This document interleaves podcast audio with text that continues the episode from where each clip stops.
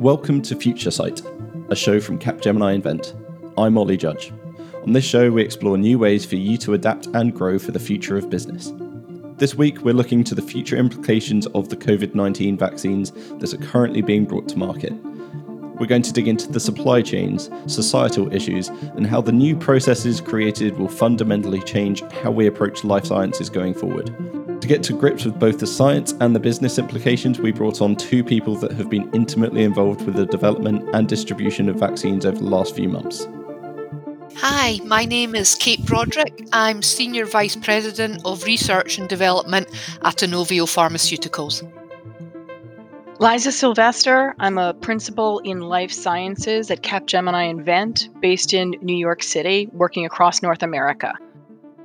So I'm, I'm going to start off the conversation by asking Kate, um, what what's been different about this vaccination process than other processes. Can you talk a little bit about that process and also what was different between what has come before and what's come now? Just so we've got a bit of a basis for this conversation. Yeah, certainly. So, um, as you quite rightly said, Ollie, prior to January of 2020, basically my job had always been working on vaccines for emerging infectious diseases. So in the past, I'd worked on Ebola, on Zika, on MERS, um, on a variety of different infectious disease topics. So we at Inovio, but we as a scientific community hadn't had experience of working um, on sort of pandemic outbreaks for diseases.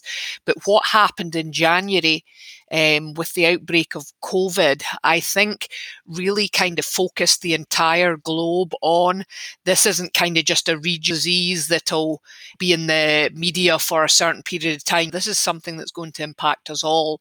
So, really, very early on in this outbreak, it became apparent that this was not business as usual, that really what we've done in the past would need to be extremely accelerated to deal with the sort of unfolding crisis over the, the first few months of the year. Can you run us through what it's taken to bring a vaccine to market? What what's that process looked like? How difficult has it been? Do you feel like you were supported correctly, or do you think that there were some snags along the way? Yeah, so let's firstly take sort of a historical glance back. So, in the past, the fastest vaccine ever brought from the development stage to what we call market or to approval it was four years, and that was for mumps. But that was by far the fastest that ever had been achieved in the field. On average, it's about 10 years. So that's really just, I'm giving you that, that timeline really just to put into context what's happened since January, because the fact now in the UK and the US, people are being vaccinated with a vaccine that did not exist in January is absolutely phenomenal. And, and the reason that I say that is because in historically when we would go through vaccine development processes which you can imagine are incredibly complicated and just way too um, dense from an explanation standpoint to go in here. I could talk for the whole hour about everything, but suffice to say, basically, you generally historically would come up with a design. You would test that in a variety of different settings, going through testing in the laboratory, testing in animals. Then you would create that package. Then you would go into the clinic. Well, what happened differently in 2020 with COVID was we said we clearly don't have time to do all of that sequentially. We need to do all of that in parallel. So we really condensed what would have been many years of work into several months of work. Um, now, I, I, do want to, though, be very clear in saying that in no way did that impact the safety perspective of, of developing a vaccine, all that did was cost a lot more money than it would have cost under normal circumstances because you would have done it step by step. So that's really the difference, in my kind of opinion, between what's happened in the past and what's happening this year, really was the at risk development that we did. And what I mean by that was everybody was willing to say, okay, we're going to spend this amount of money knowing that we might either have to redo it or we might have to do it differently again. But it's worth that sort of upfront expenditure to try and bring in those timelines by many months or, in fact, many years. So that's really how we've managed to get vaccines into the clinic so incredibly quickly. And, and the fact that last week and this week we're now vaccinating people with the Pfizer vaccine is it's unbelievable. Truly, to me, that is such a mammoth achievement for humankind. Um, and I do hope that people appreciate all the work that's gone into that from the perspective of the clinicians, the, um, the scientists, the manufacturers, the logistics that have gone into that is quite remarkable.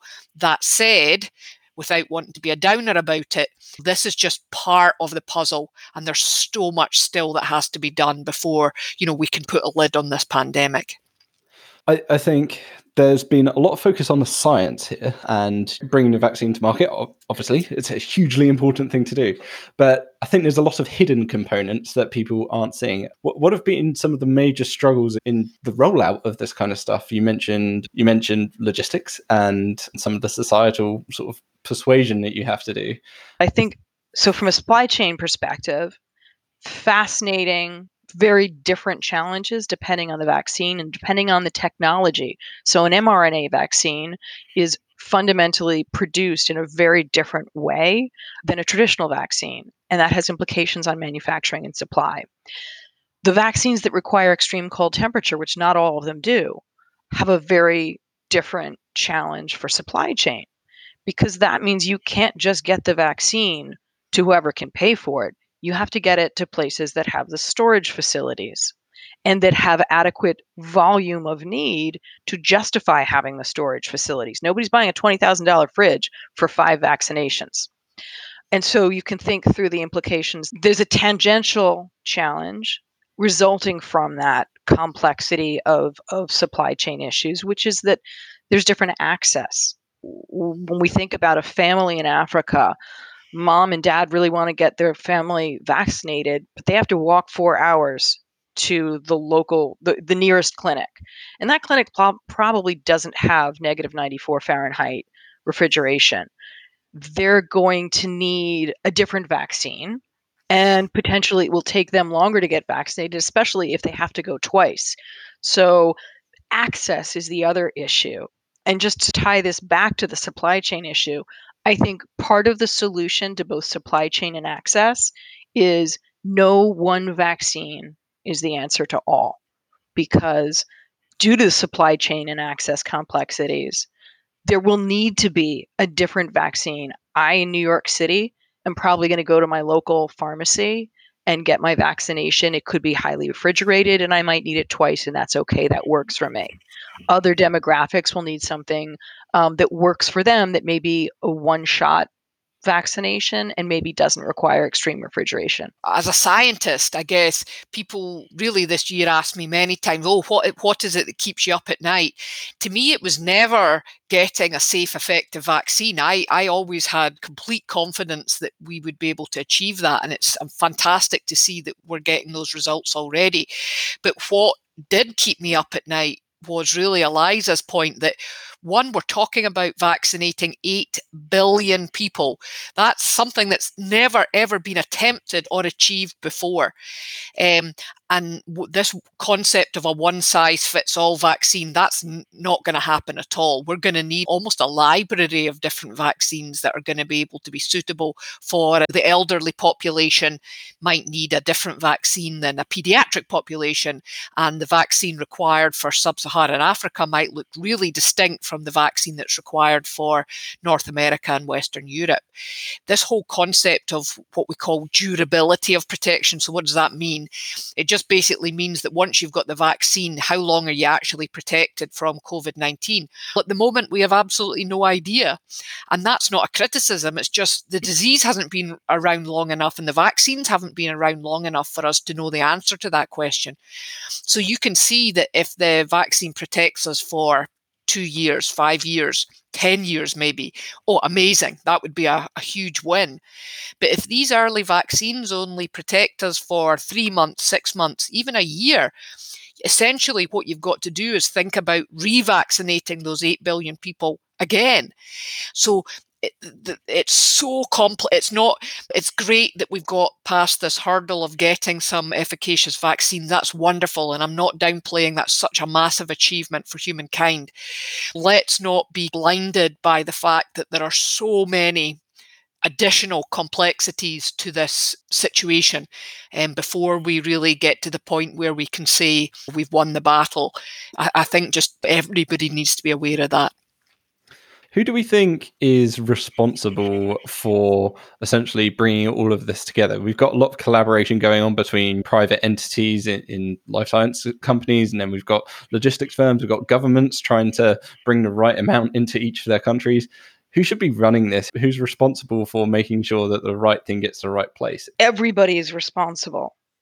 And my challenge to anybody who listens to this podcast would be don't look for the answer for who's responsible ask how you can take an impact, uh, can take an action within your own organization or community. So, whether that's as a mom, you're responsible, find a way to get your children and your, your family vaccinated.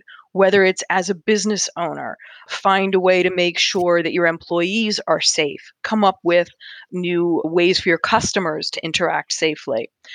If you're in IT, maybe there's an opportunity for you to develop a contact tracing application or some other technology tool. If you are in supply chain, maybe your business is going to be impacted and you can help in a certain way. So I think it's not who should be in control, it's what can I do to help the challenges because the challenges are too great from any for any one eye. So, is this an ethical challenge then to maybe some of the business owners listening to this on how they can actually get involved rather than sitting waiting on the sidelines oh, for I, vaccines to take hold? On the contrary, Ollie, I don't think this is ethical at all. I think it's opportunistic. I think it's like you have to get involved or your business will, and, and it isn't do it for the good of mankind the scientists are already doing stuff for the good of mankind and the hospital and front frontline workers are they're taking care of the do it for mankind i'm asking any business owner or business leader who listens to this to say how's this going to impact what i do what my customers do what my clients do etc and how should I be thinking about this? And for example, Kate, one of the things that I, I still am blown away by is the idea that when you got the virus, your company got the virus, that within three hours it was able to develop i don't know what the proper term but a, a, temporary template for the solution for the vaccine. That's incredible. That's so incredible because historically manufacturing and supply wasn't impacted. That wasn't a challenge because you didn't have medicines that could be created in three hours if you've got a new ability to create vaccination tools in three hours, that puts an incredible opportunity and challenge because everywhere there's a challenge, obviously, there's an opportunity on the businesses surrounding manufacturing and supply of medicines. Absolutely. You're completely hit the nail on the head there. We, we were really very honoured to be able to say that after getting the sequence um, of the virus on the 10th of January, I'll, I'll never really forget that experience getting the email with the genetic sequence of the virus and then stayed up and we were able to get the design vaccine in three hours and, and that was brilliant and then we knew exactly what to do next because we've done it a hundred times with other with other vaccines that we've worked through albeit that this was done much faster. But really the massive hurdles then came in saying, how do we then scale up this? Because you might have the best, the most safe, the most effective vaccine in the world, but if you can only make a few million doses, your relevance in the current scenario is pretty limited. So, really, it was that kind of meeting that hurdle of manufacturing and manufacturing to scale of not millions, not tens of millions, not hundreds of millions, but we're talking about billions of doses that are required. That is a mind boggling um, effort. And I heard somebody, and I, and I sorry because I can't give them the give the quote to them. I can't remember who said it, but that even if we add together AstraZeneca's, Moderna's, and Pfizer's vaccine together, that at best they're able to to produce about 3 billion doses, which is amazing and that's fantastic. But put that in the context of 8 billion people on Earth that need it. There's still an awful lot of people who will not be receiving those first vaccines. And it's that whole coming back to can we make enough of this vaccine, these vaccines fast enough and move them around the world quickly enough to ensure that we can really make an impact on, on this pandemic? Obviously, getting the amount of vaccines into the system is critical, and that's a monumental effort in itself. But Liza, something that you brought up the the misinformation around vaccines, the convincing people to take them is a whole nother challenge. Maybe if we put our heads in the same space as a business owner or a CEO of a company, how could someone that is in a position of power or maybe less power, let's say leadership, how can they encourage people to take the vaccine and what science do they need to understand in order to explain it to the people that may look to them for advice going forward so i think that there's there's two responses to, that i have. So on, on the one hand you can give people data and science absolutely. I, don't think you can necessarily change conviction. So, for example, if someone has a religious conviction or an immuno condition that prevents them from getting the vaccine, there is going to be the second part, which is as a leader, you have to accept there's some people who can't or won't get it, and you have to be able to empower them to work effectively to the extent that is possible with innovation and technology, you have to empower those people who can't or won't get the vaccine to be effective. I hope very much that most people will get it. A vaccine doesn't save your life. Being vaccinated saves your life.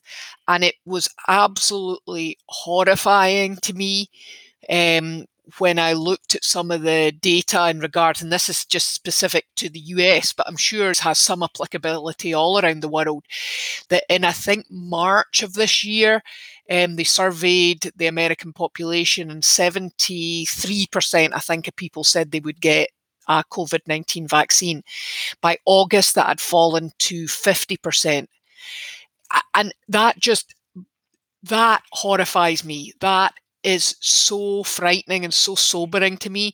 If that's true, and we can only persuade 50% of the US population to take this vaccine, there is no end in sight we will not be able to overcome this pandemic. So that's really to Ollie to your earlier question, what what can we do to as people who have some influence on this, what can we do to try and up those numbers? And and I should caveat that by saying that to be fair, since November our elections here in the US, there does seem to be a little bit of an uptake in, in people now saying that they would be open to taking the vaccine. So that's really good news. But what can we do? Certainly, from the perspective of a scientist, which I am, I think generally the scientific community doesn't do a great job of of messaging what it is that we're trying to do and why we're trying to do it. Um, I think we tend to speak in a language that can be incredibly confusing to everybody else who's not a scientist, and I don't think that helps. So I think generally the scientific community, the medical community need to maybe do a better job of this.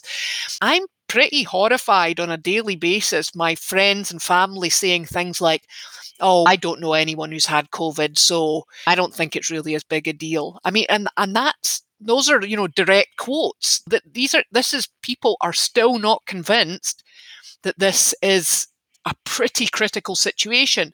And yet in america every 36 seconds one person dies from covid. I i am a bit frightened about what it's going to take to get people to understand the situation that we're in at the moment Looking towards 2025, I think that the one topic that's been done to death over the last last few uh, months is the new normal.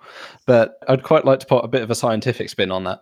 We like to give our um, listeners a little bit of a toolset or a framework for how to talk, uh, talk and think about the topic that we're discussing each episode. What do you think that business owners and leaders should be taking responsibility for within their own organizations, and how should they be planning for the future? I, I, and I believe every day the global economy is losing $500 billion. So th- the pandemic and the economy are so tightly intermingled. But I guess I would then bring that back and say, so then what do we do as scientists, as clinicians, just as a society to say we cannot allow this to occur in the way that this has unfolded again in the future. Now, I am not by any means saying that this will be the last time we ever see a pandemic. Frankly, from a scientific perspective, I would say we should prepare that this will happen again, but not to frighten everybody, more say to Liza's point, what have we done this time? And there are many amazing things that we have done right this time, and are many amazing things that we'll be able to apply to technology moving forward.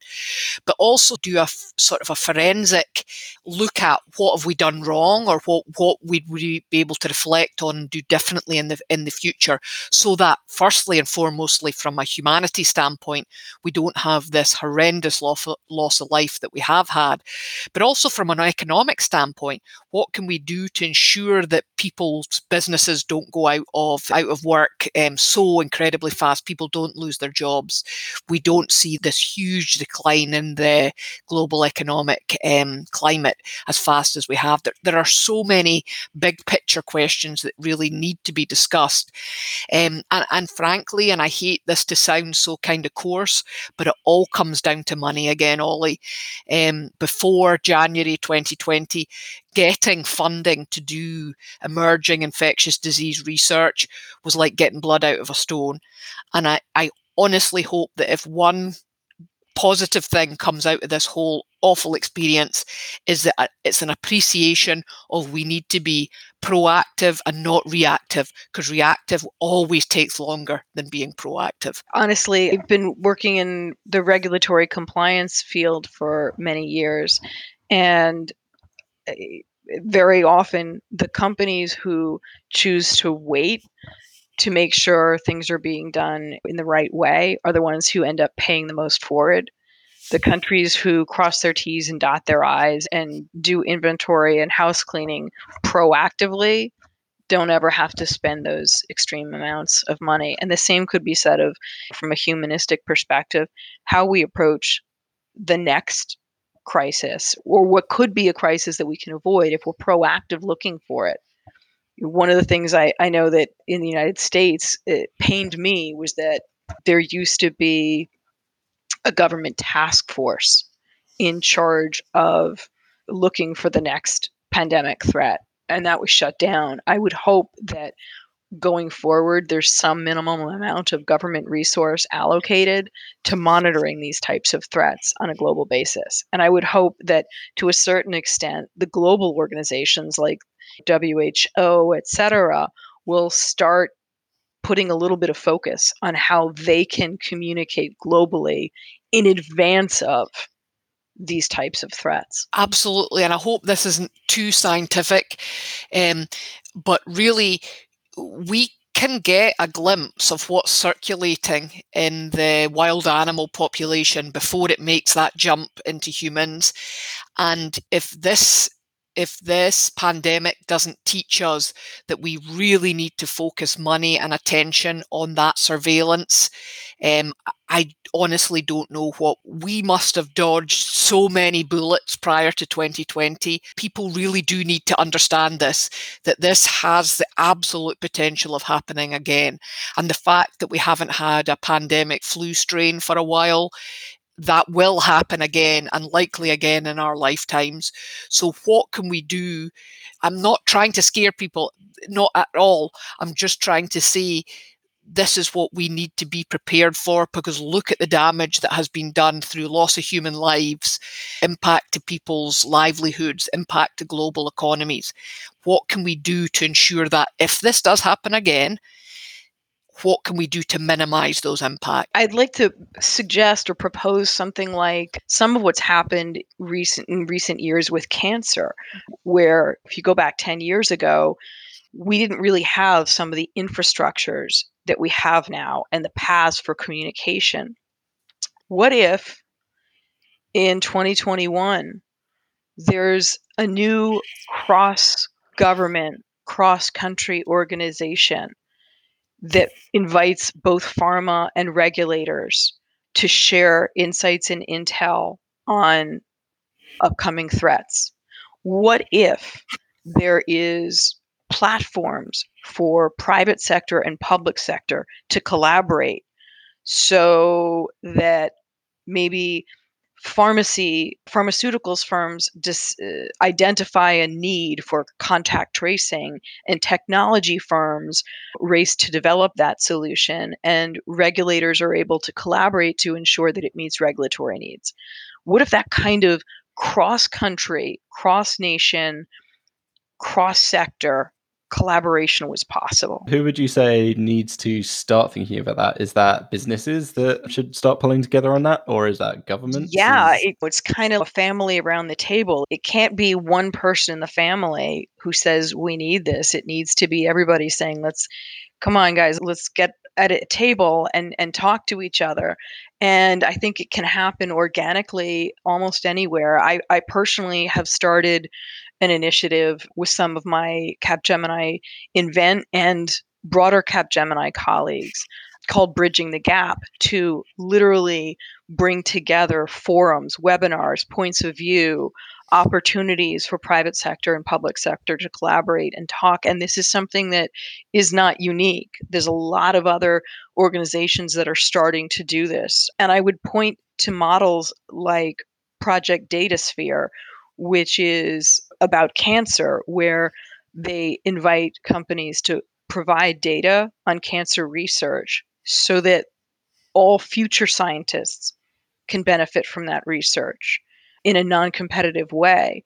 Whereas in the past, I work at company A, I do my trial in 1986, I put the results on the shelf. Somebody comes back in 2020, wants to do a similar study that could benefit from my results, it's not accessible that kind of you know cross sharing in a non-competitive way is something we would all benefit from. So almost making science more accessible. But to Kate's point earlier, maybe um, give, giving science a better wrapper than it currently has to bring it to more people. Yes, we, as in the science, scientists, need to self reflect and say, take a wee bit of responsibility, Ollie. I think it's easy when you can read about, you know, the anti vaxxers and you can just throw your arms up and say, oh, you know, the, the statements they're making are ridiculous and have no basis in fact. But that actually doesn't help. And that doesn't really help to get to the root of people's issues with vaccines, which really are simple in that they just want what's best for their family. And those people feel that for some reason that vaccines aren't what's best for their children or for their family, then we need to have a open dialogue with people to explain to them let me talk to you from the perspective of a scientist but also somebody who's a mum of two young kids. Why i personally would definitely get my kids vaccinated as soon as possible. I just i think we can apply that to vaccine hesitancy but i think we can apply that across you know the board for many issues that we just need to come together on and really put together global initiatives future looking global initiatives to ensure that we're better prepared the next time? I think there's a key word, Kate, that you're making me think of, which is democratization. Democrat- we talk about democratization of healthcare. We talk about democratization of a lot of things. I would like to see democratization of science, where science isn't something just owned by the sciences, scientists. Science and the way it impacts me as a consumer, as a patient, is something that we all own a piece of. I think that's fantastic. And there are so, I, I think people are interested. I think people want to know, they want to understand. But I think we, as the scientific community, hasn't done a great job of conveying that message. And that, I hope, is something we can do better at.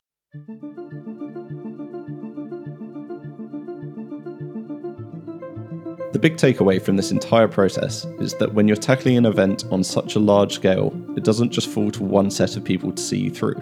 Kate mentioned the magnitude of the operation that's been put in place. We need to vaccinate 8 billion people. In order for that to actually happen, every part of society will have to pull together to build out a healthy vaccination system. A big thank you to Kate Broderick and Eliza Sylvester. You can find out more about our guests and the work that they do in the show notes. If you enjoyed this episode, make sure you subscribe in Apple Podcasts, Spotify, or wherever you find your podcasts. This podcast was brought to you by Capgemini Invent. We'll see you next week.